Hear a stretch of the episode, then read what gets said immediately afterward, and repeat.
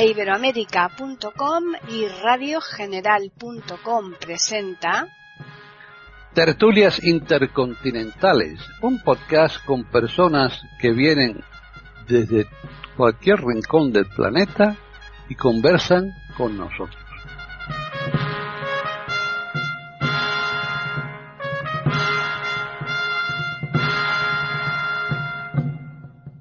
Bienvenidos un día más a Uy, iba a hacer postales.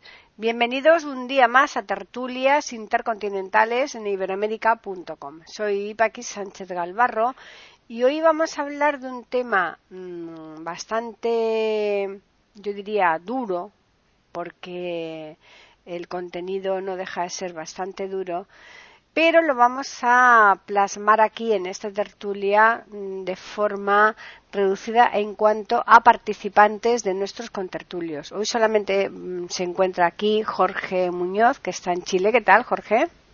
Hola, Paqui. Un gusto saludarte a ti, a Juan Carlos y, por supuesto, a nuestros auditores. Y eh, ya terminamos con la presentación muy escueta, hemos dicho hoy, eh, con Juan Carlos Parra, que está en Madrid. ¿Qué tal? Bueno, pues aquí estamos. Eh, bien, eh, un saludo para Jorge, que es el compañero que tenemos hoy, ¿no? y, ¿Tienes un mano a mano? Para sí, para todos los oyentes.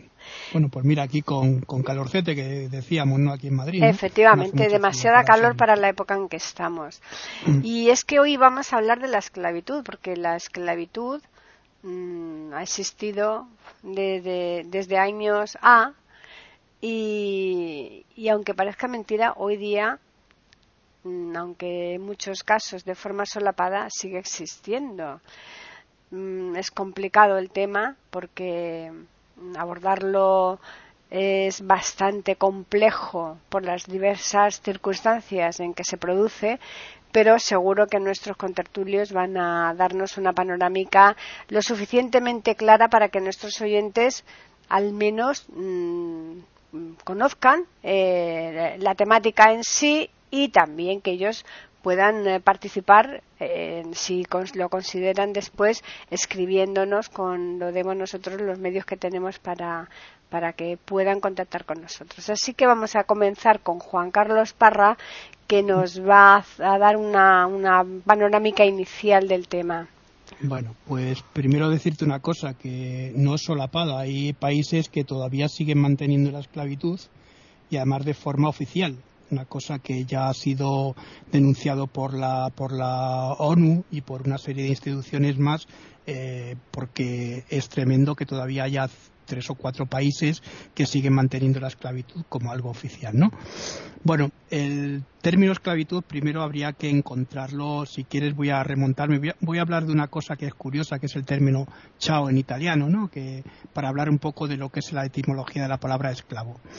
Bueno, pues mira, el término chao eh, italiano, del toscano frentino, mmm, viene de un término eh, veneciano. Bueno, tengo que deciros que antes de, que Italia fuese la Italia unificada de 1870 aproximadamente, más o menos, pues eh, el término eh, existían varios dialectos. Luego se adoptó el toscano fiorentino, como aquí el castellano, se, que es sinónimo de italiano, ¿no? que es la lengua ve vehicular de Italia.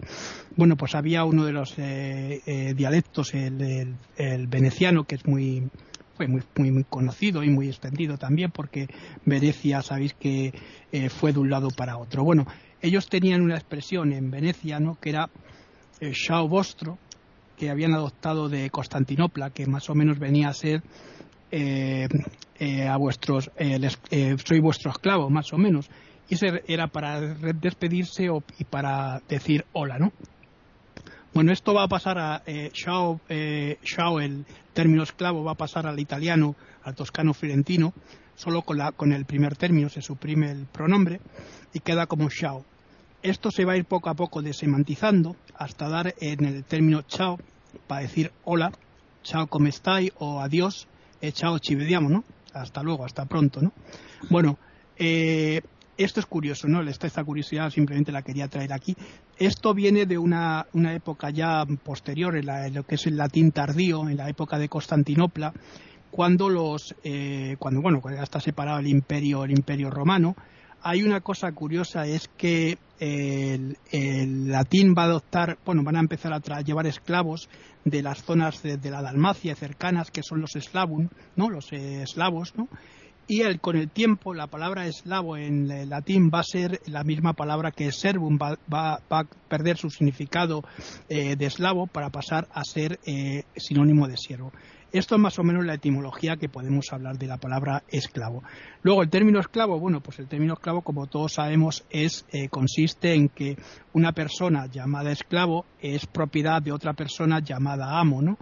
Eh, estamos hablando ya de la propiedad privada. Eh, desde los tiempos más antiguos, la, esclavitud, como tú decías, se ha dado, se dio en Mesopotamia, está recogida en el Código de Hammurabi, una serie de, de, legislación sobre el esclavo, se dio en Egipto también, se ha dado en otras partes, pero voy a hablar, me voy a quedar en eh, Grecia y Roma, así para introducción, luego ya hablaremos, no sé si Jorge luego ya me, tendrá que hablará un poquito más de la esclavitud moderna, ¿no?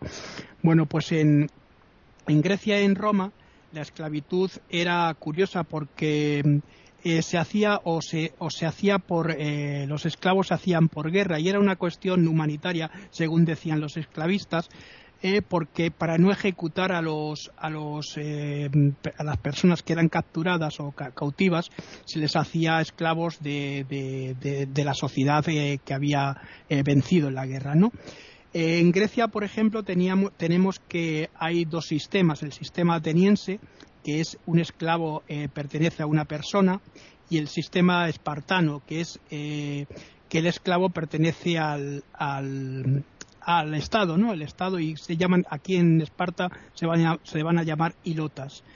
En, em, en Atenas está, va a estar justificado incluso, que luego va a ser muy importante esto, tanto en la Edad Media como en la época moderna, por eh, filósofos tan importantes como Aristóteles. Aristóteles llega a decir que la esclavitud es importante para que los hombres libres eh, tiene que haber esclavitud para que los hombres libres puedan dedicarse al gobierno de la polis, ¿no? Eh, es una cosa que, bueno, está en, consonancia con lo que es la democracia en ese momento. Cuando llegamos a Roma, pues bueno, Roma eh, tiene también ese tipo de esclavitud, esa esclavitud que es someter al, al vencido de las guerras, eh, Roma empieza su expansión durante la República, estamos hablando de la República que dura desde el año 509 al, año 27 antes de Cristo, y ahí se producen muchas guerras. Pues bueno, ahí vamos a tener, van a tener muchos esclavos. ¿Por qué se produce esta esclavitud en, Roma? Y eh, bueno, pues se produce por un motivo que es esencial, porque la fuerza bruta es la que realmente, la fuerza humana, es la que realmente se está utilizando en, esta sociedad. Fijaos hasta qué punto que en la época de Augusto, eh, ya avanzando un poco más, eh, se tenía el 25% de la población de Roma, que se calculaba en hombres libres de un millón de personas, el 25% de personas, ya digo, eran esclavos. Eh, el esclavo tenía el esclavo tenía la condición de objeto, estaba recogido en los estatutos como objeto.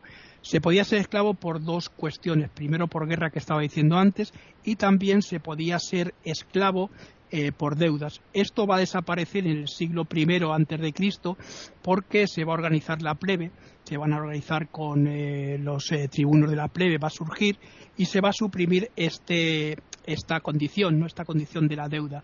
Eh, mm, ya digo, porque van a empezar a tener la plebe, va a, tener, va a empezar a tener una serie de derechos eh, importantes. Después, con el, con el paso del tiempo, el esclavo va a tener, eh, va a poder ser manumitido. Es decir, el esclavo va a poder tener, va a poder comprar su libertad. Incluso en Roma mucha gente lo que hacía era registrar al esclavo como libre. Iban en la, estamos hablando de la época, ya del siglo I, la época de Trajano, se iba a la Basílica Olpiana o Juliana, ¿no? Y allí se registraba ya al, esclavo como, hombre libre. Es eh, curioso que con el tiempo, ya llegamos a la Edad Media, y esa esclavitud va perdiendo fuerza por el cristianismo, el cristianismo que va, sabéis que entra con fuerza en la época de Constantino y va perdiendo ya fuerza, de tal manera que ya al final de ya al final de la Edad Media, ya en, eh, estamos en un periodo en el que el feudalismo ya ha triunfado, se van a, nos vamos a encontrar con siervos que más o menos van a tener una semi-libertad, son los siervos de la gleba, y además estos van a poder comprar su libertad siendo colonos, aunque siempre van a estar atados a la tierra. En el siglo, la, edad moderna, pues nos vamos a encontrar con algo muy interesante, que es que tenemos América y ahí se van a hacer otro tipo de, otro tipo de esclavitud. Los indígenas van a ser esclavos, pero Bartolomé de las Casas va a cambiar todo esto, ¿no?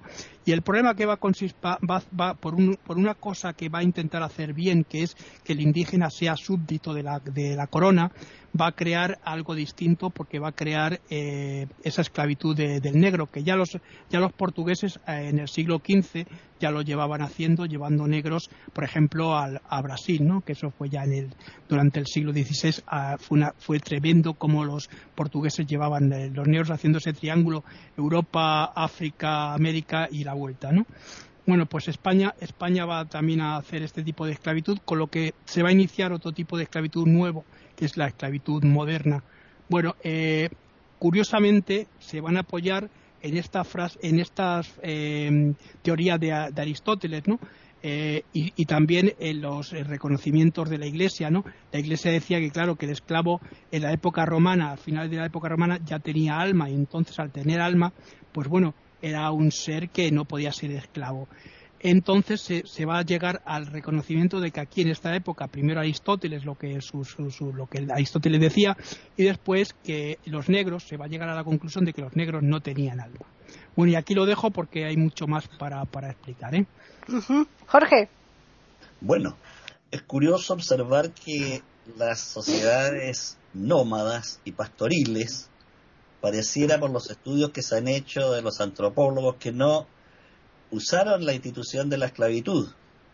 Fue a partir de estabilizarse en una tierra por el surgimiento de la agricultura, donde comienza la necesidad de mano de obra esclava.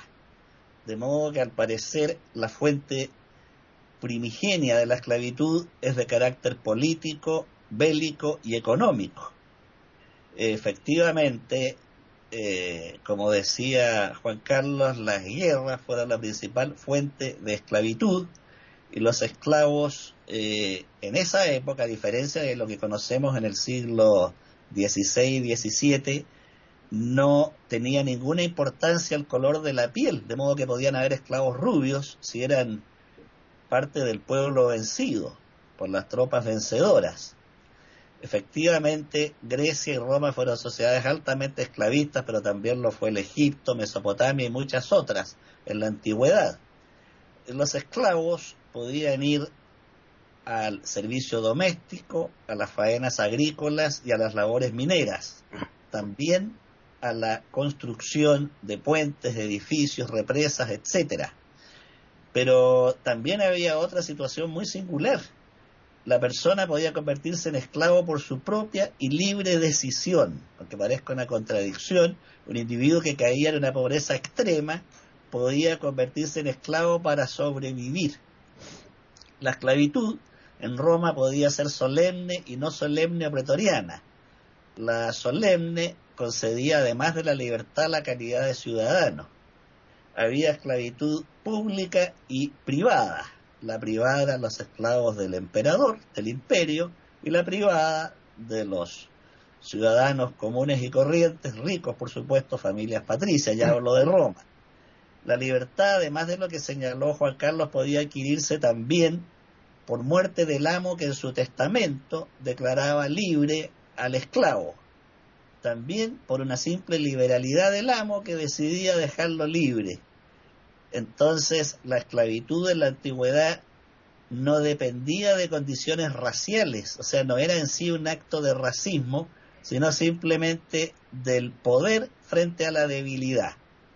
Y aquí ocurría algo bien curioso, el derecho de propiedad era tan fuerte que si el esclavo, por ejemplo, tallaba en un tronco de madera una figura, digamos, qué sé yo, un pez, eh, esa figura era de propiedad del amo, no era del esclavo que la había hecho.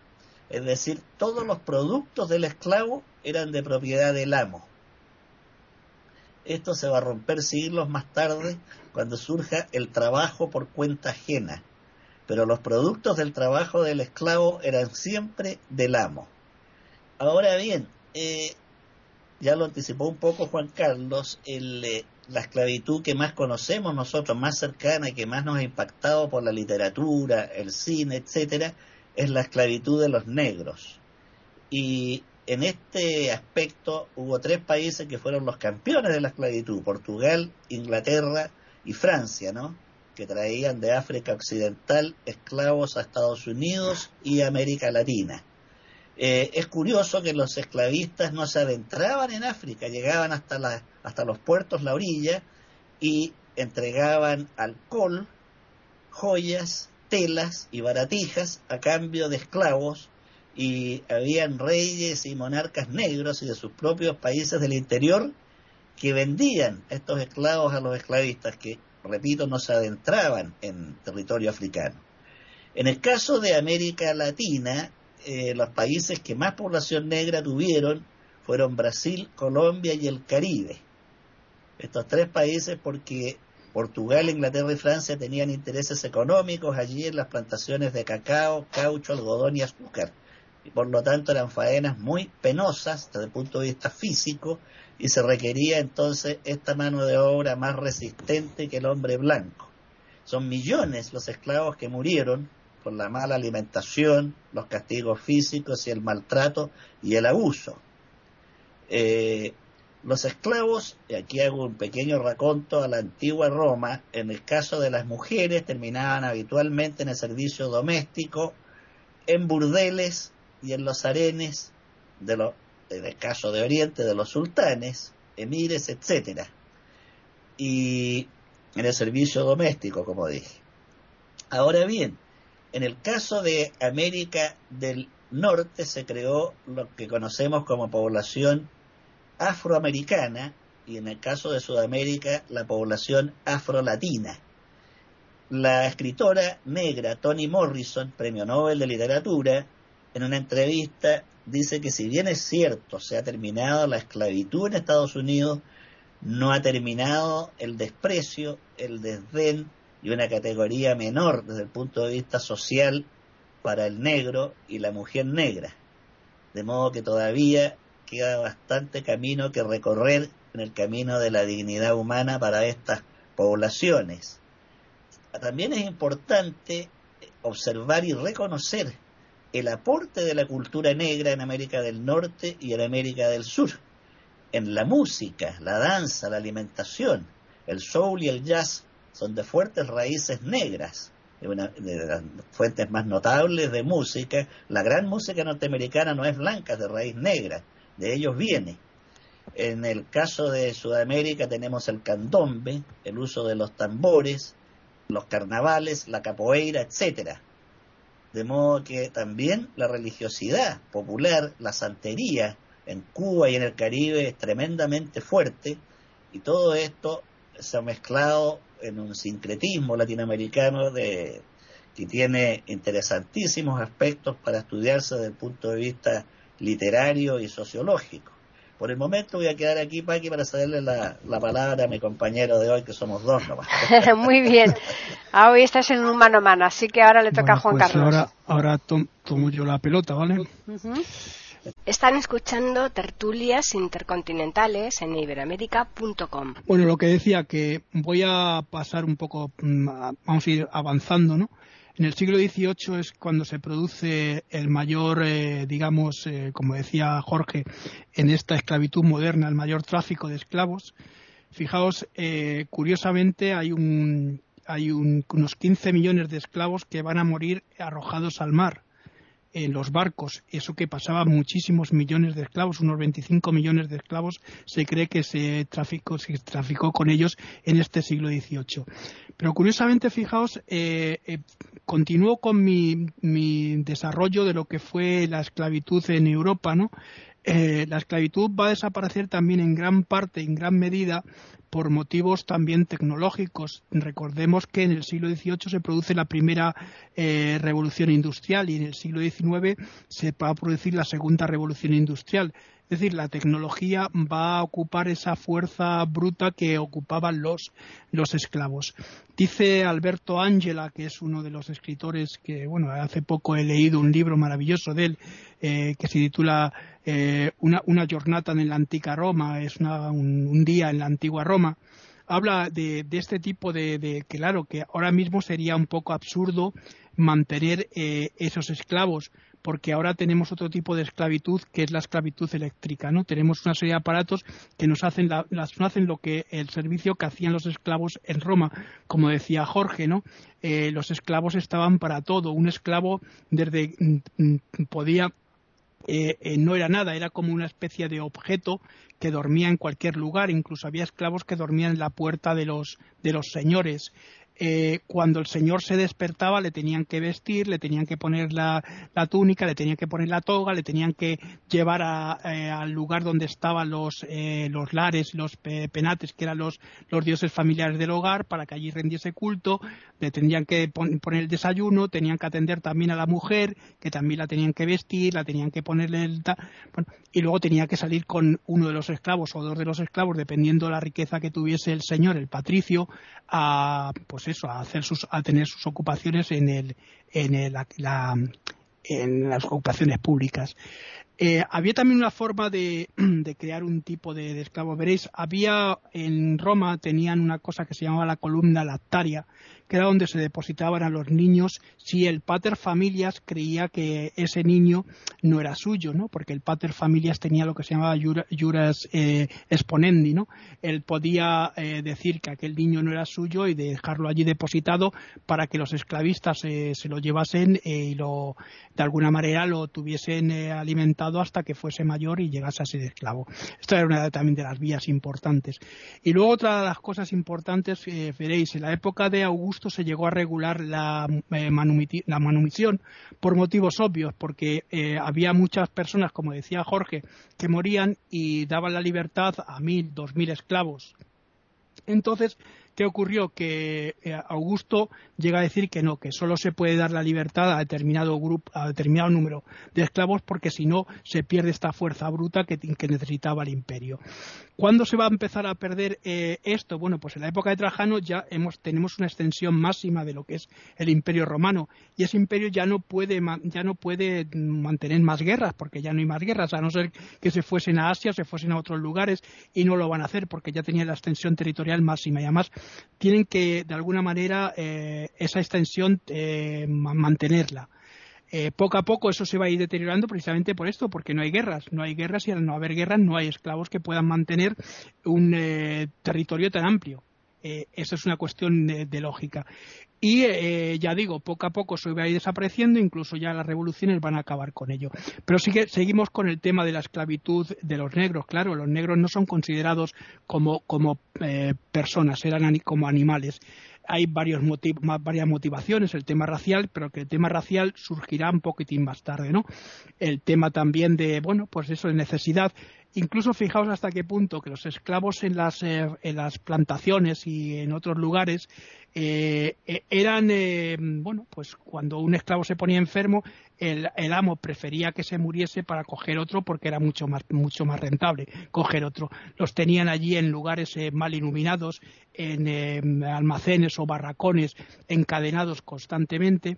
Sí que es verdad que con el tiempo algunos esclavos pudieron mantener su, o, conseguir su libertad cuando la consiguieron y crearon eh, bueno, pues esos, eh, eh, por ejemplo, en Brasil se crearon esos lugares en los que mm, se juntaban en las, en las, en las selvas esas, ese tipo de, de, reuniones que hacían, ¿no? Hay uno muy famoso que es el de, de Zombie, ¿no? Que se, se produjo en, cerca de, de, Sao Paulo, ¿no?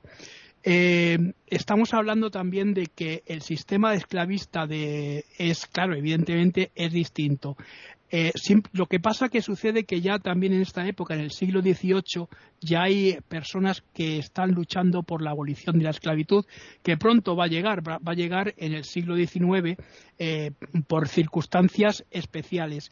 En España vamos a tener un primer corte ¿no? de, este corte de la esclavitud, que es en 1820, cuando se produce el trienio liberal, que es cuando se abole la esclavitud, pero luego se va a retomar otra vez con los diez años onerosos de Fernando VII. En algunos países se va a, se va a eliminar en el 34, en el 33. Inglaterra, mm, bueno, lo elimina también eh, y España se adhiere en, pues con esas leyes de la trata, ¿no? que es una cuestión que no se entiende tampoco por qué se sigue manteniendo, pero se, no, se quiere que se tenga la trata en, determinadas eh, zonas.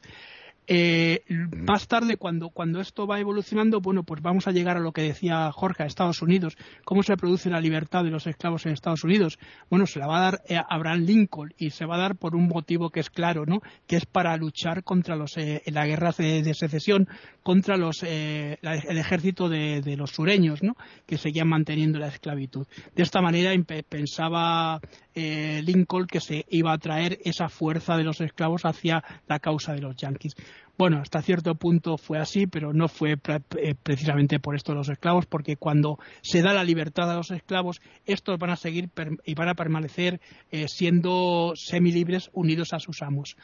Y efectivamente, hasta bien entrado el siglo XX sigue habiendo seguía habiendo esclavos en Estados Unidos. Curiosamente, luego hay un problema racial muy grave que se ha establecido con esto de, la esclavitud negra.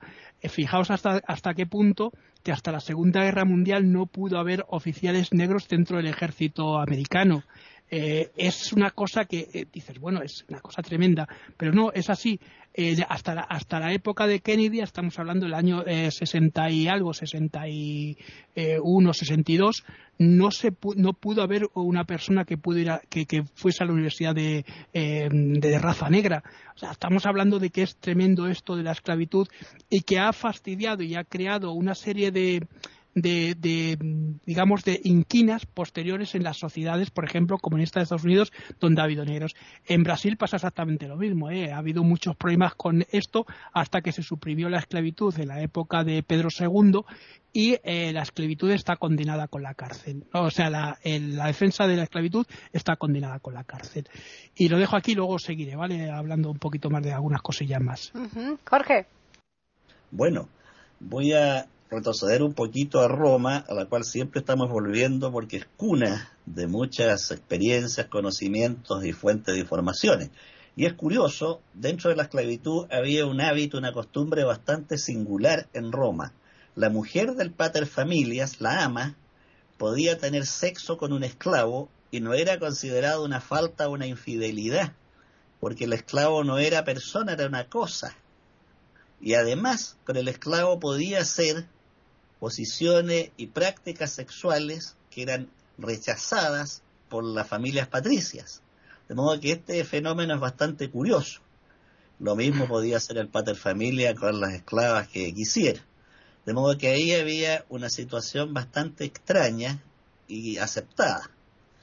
Vuelvo ahora a los Estados Unidos que mencionaba eh, Juan Carlos la guerra de secesiones, que fue de 1861 a 1865, con una guerra que fue extremadamente cruel, eh, cruenta, y efectivamente la libertad que dio Lincoln a los negros no fue solamente por motivos afectivos o emocionales, sino por una estrategia bélica ya que al darle la libertad a los negros, muchos huyeron de las plantaciones del sur al norte, con lo cual debilitaba a su adversario, al enemigo. Muchos negros combatieron a favor de los yanquis o norteamericanos del norte, de modo que fue una medida bastante estratégica, pero he leído por ahí que todavía, a propósito de lo que conversábamos al principio en Off the Record, cómo se mantiene la memoria y los resentimientos, todavía el sur no perdona al norte por la derrota en la guerra de secesiones. Todavía hay muchos rencores y resentimientos ahí en Estados Unidos. Hace poco eh, se pudo ver en la televisión, hace unos pocos años atrás nomás, una comunidad de blancos que tomaban leche en grandes cantidades y señalaban que la persona que le caía mal la leche al estómago no era un norteamericano puro, y debía ser expulsado de los Estados Unidos, una cosa que parece aberrante. Y estoy hablando ahora del siglo XXI, no estoy hablando de la antigüedad. De modo que los criterios estas emociones discriminatorias son de extraordinaria fuerza y persistencia. Entonces aquí me planteo una pregunta, ¿por qué un ser humano puede despreciar, humillar y abusar de otro? ¿Qué es lo que fundamenta esta actitud?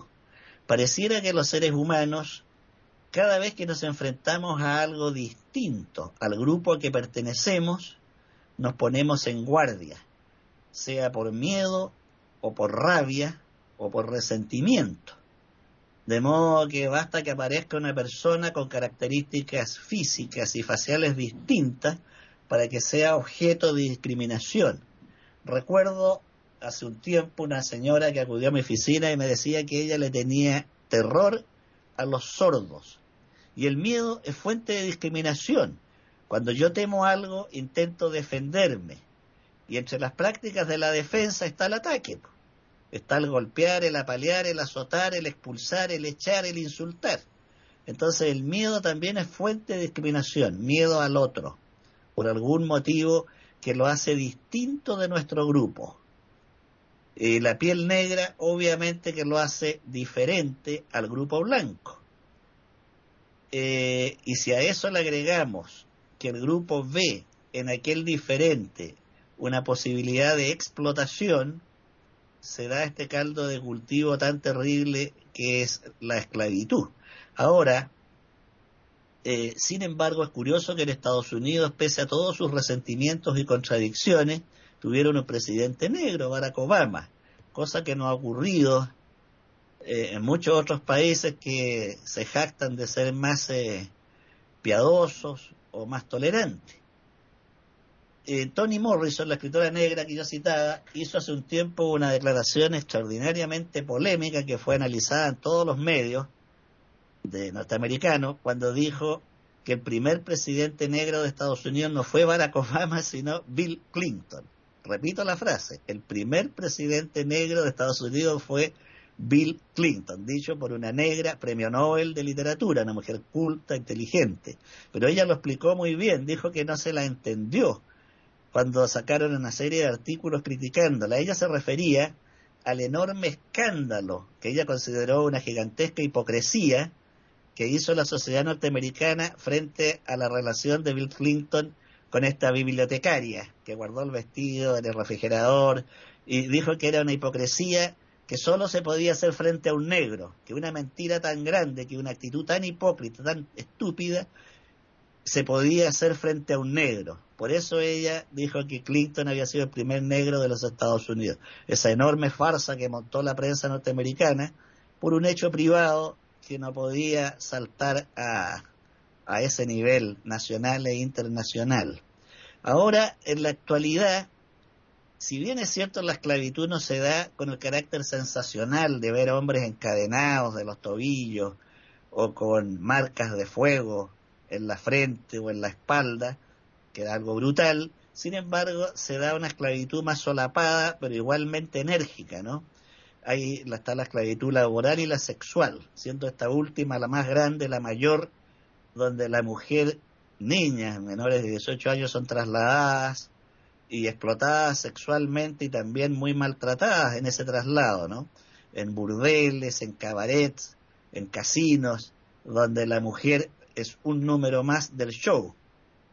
De modo que esta esclavitud se da y se promueve aprovechando la tecnología. E, esto es bastante paradójico. La misma tecnología que liberó esclavos en la revolución industrial, porque ya no era necesaria tanta mano de obra, eh, ha vuelto a ser herramienta ya no de liberación, sino de esclavitud.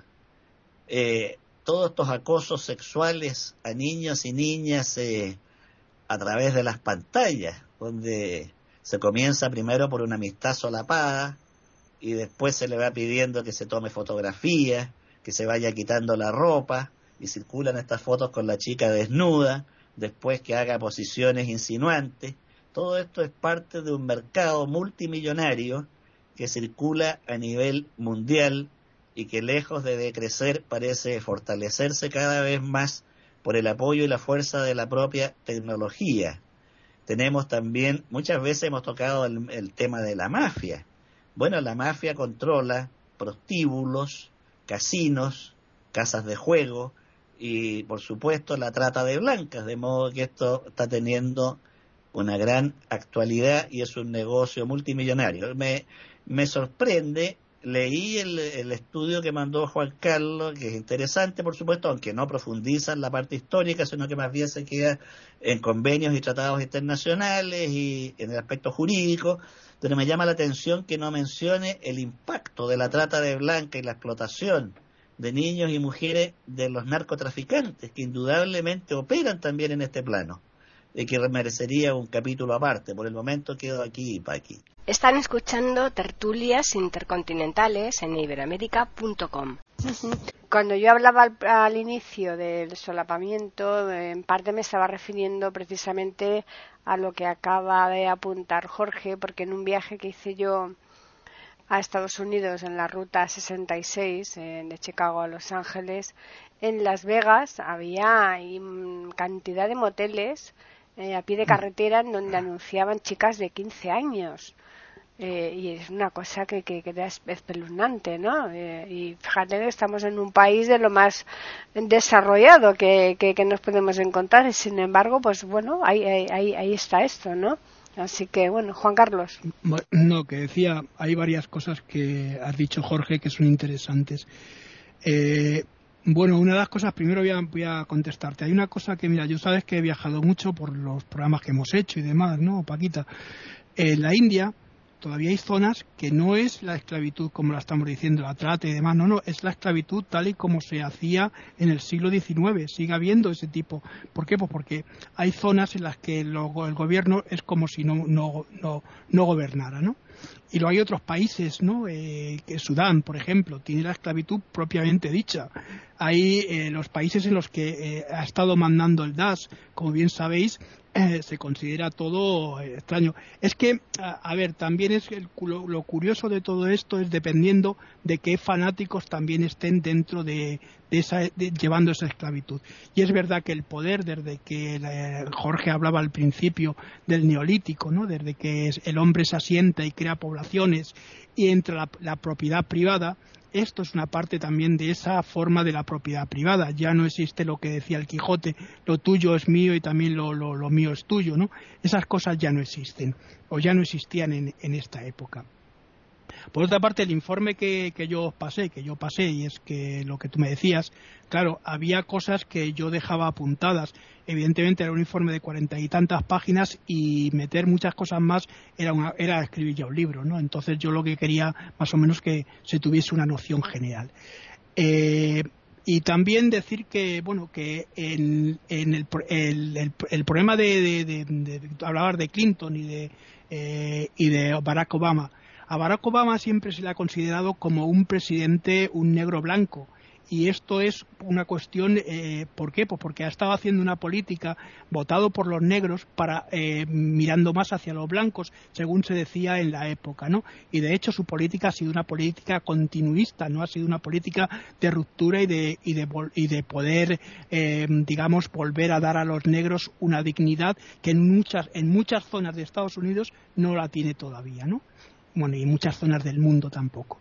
Bueno, eh, yo voy a dar aquí una serie de libros, porque claro, esto es eh, un tema muy amplio y tampoco aquí volver a marear la perdiz con lo mismo que si el esclavo para arriba, para abajo, ¿no? Veréis, hay dos o tres eh, libros importantes del siglo XIX de nuestra escritora Gertrude Gómez de Avellaneda. Podéis leer un libro que se llama SAP, que es el primer documento, la primera historia que se escribe novela sobre eh, el tema de la esclavitud antes que, la cabaña del tío Tom, que también es uno de los libros importantes. Eh, este que he dicho antes también de Alberto Ángela, que yo creo que es un libro muy importante para conocer Roma, que está traducido ya, por lo que yo lo leí en italiano, pero ya está traducido como un día en la antigua Roma y también eh, bueno pues esos libros que eh, por ejemplo color púrpura eh, o este de raíces no que es importante de Alex Haley no que es otro de los libros que también la gente debería leer para poder tener una concepción de lo que es la esclavitud. Hace poco leí un informe de una persona que todavía en 1911 era esclavo de una plantación norteamericana Estamos hablando de 1911, cuando la libertad eh, se, eh, se, hace con aquel famoso artículo 13 de la Constitución, eh, corrección de la Constitución americana en, 1863 en plena guerra de secesión. Y es verdad que los bandos siempre han quedado muy tocados en esa, en esa guerra, como pasó aquí en la Guerra Civil Española. Y poco más decir, yo creo que si seguimos hablando mucho más de la esclavitud, al final, pues bueno, vamos a, vamos a volver a tocar el mismo tema, Paqui. Yo con esto ya creo que mi intervención ha terminado. Bien, pues Jorge. Ahora me oyen porque seguí el mundo. Sí, sí, sí. bueno, hay un, hay un aspecto y una zona que jamás se menciona a propósito de este tema y que es Rusia. La Rusia de los zares tuvo una condición esclavista del campesinado y poco se, conoce, se ha estudiado ese tema. En, en las plantaciones rusas, el mujik vivía sometido a una verdadera esclavitud por el alcoholismo, la enfermedad y la miseria. Y de esto hay un cuento maravilloso de Iván Turgenev que se llama Virog, que forma parte de sus cuentos de cazadores. Y ahí se muestran las condiciones de miseria, se muestra al amo y cómo un guardabosque lo, lo protege de la tormenta, y se muestra un mujik que es apresado por este guardabosque. maravilloso libro, eh, maravilloso cuento. Maravilloso libro. Y, y es interesantísimo observar cómo vivía el campesinado ruso, entonces yo recomiendo leer algunos autores rusos, por ejemplo el mismo Anton Chejo, tiene algunos relatos, cuentos donde se muestran las condiciones de vida de las capas más pobres, Iván Turgenev, y incluso Alexander Pushkin, el padre de la literatura rusa, pocos saben que era descendiente de negros, de un negro que llevó Pedro, que le regalaron a Pedro I, un esclavo negro que sirvió en la corte de Pedro I el Grande de Rusia, fue uno de los antepasados de Alexander Pushkin. De modo que siempre pensamos en Estados Unidos, pensamos en América del Sur, pero eh, hay otros países y en época, no estamos hablando precristianas, estoy hablando de la Rusia zarista, el campesinado ruso vivió en condiciones miserables y equiparables, digamos, a, a lo que estamos hablando del abuso y el maltrato humano. De modo que con este paréntesis que se toca poco, voy a dejar aquí el tema para aquí. Están escuchando tertulias intercontinentales en iberoamérica.com. Pero, pero fíjate una cosa, eh, eh, Jorge, hay, incluso como en la Rusia zarista, ¿no? Que se habla de, eh, a la gente se la, se la cataloga como almas, ¿no? Las almas para arriba, almas para abajo, que eso ya te, te hace pensar en que es una sociedad un tanto sometida, no, un tanto no, muy sometida, y que es hereditaria de esas eh, formas feudales que de las que estábamos hablando de los siervos de la época de, la Edad Media, ¿no? Pero fíjate, eh, también hay otra cosa curiosa. En la Edad Media, los, eh, en, en, Noruega y en Suecia y en algunos países nórdicos siguen manteniendo la esclavitud tal y como era la esclavitud porque necesitaban domésticos y siervos que trabajasen en el campo, ¿no? Que eso también es importante, ¿no? Un pequeño paréntesis, ya que Juan Carlos recomendaba libros, hay un libro bastante conocido, pero que para mi gusto tiene la mejor descripción que se ha hecho de la economía medieval, no ha sido superada hasta ahora, que es La riqueza de las naciones de Adam Smith, publicada en 1776, y el capítulo dedicado a la economía medieval es extraordinario, vale la pena leerlo y releerlo. Bueno, pues eh, como siempre la tertulia ha sido mm, muy condensada porque se podría decir mucho, mucho más, pero como habéis apuntado no es necesario. Eh, es suficiente con todo lo que se ha dicho aquí esta tarde. Eh, si os dais cuenta, habéis sido dos, pero, pero muy bienvenidos, ¿eh? Vamos, lo habéis hecho de tal manera que lo habéis compaginado genial, ¿eh? Nada, que Jorge y yo siempre nos hemos llevado bien, no nos hemos pegado nunca y esas cosas. Es verdad, ¿eh? No sois, ningún, no sois ninguno esclavo del otro, ¿no? Solo nos falta probar esos magníficos jamones de Segovia nomás. Exactamente. ¿Ah? Y amanecernos charlando. bueno, pues vamos a recordarles a los oyentes que nos pueden escribir al correo que es tertulias arroba y también pueden hacerlo al Twitter eiberoamérica con las iniciales eh, I y la A de América en mayúsculas. Agradecerles como siempre que nos sigan semana tras semana y que nosotros el recordatorio de que el jueves el lunes el lunes porque esto las tertulias son los lunes el lunes próximo les esperamos aquí nuevamente en iberoamérica.com con una nueva tertulia intercontinental